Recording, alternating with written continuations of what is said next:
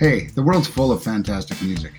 Each month, we explore an album of significance, its roots, how it makes us feel, and then banter about its influence and staying power. Join us on our journey as we dissect, discuss, and discover some of the world's greatest albums on The Sonic Collective. Hello, music lovers. This is Scott Coates from the Sonic Collective with our pick for October 2021, which is Apollo Atmospheres and Soundtracks by Brian Eno, Daniel Lanois, and Roger Eno. I started getting into ambient music about 15 years ago via some chill out compilations I used to buy in the streets of Bangkok. A friend then recommended Phil Thornton's Tibetan meditation, and I really got into it. As the years progressed, listening to electronic mixes became a mainstay while writing and working, and it branched out from there.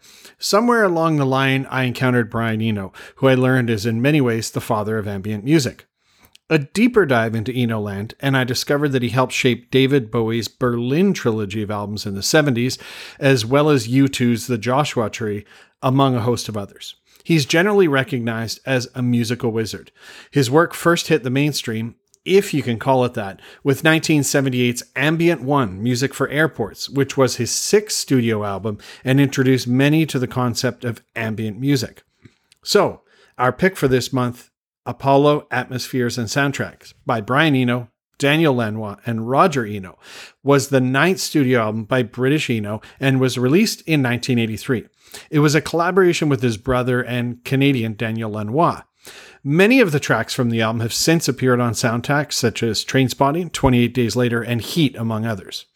The album was originally recorded as a soundtrack for a future length documentary movie called Apollo, but the film went through several iterations and wasn't particularly well received.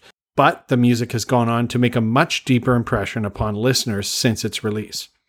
Get into a chill mood, comfy spot, hunker down, put on some headphones, and experience this very interesting and complex album, the first ambient work we've examined on the Sonic Collective. And check out our impressions and review at the end of the month. Have fun. Thanks for listening and exploring with us. We'll be back real soon with another pick and critique of albums that matter here at the Sonic Collective.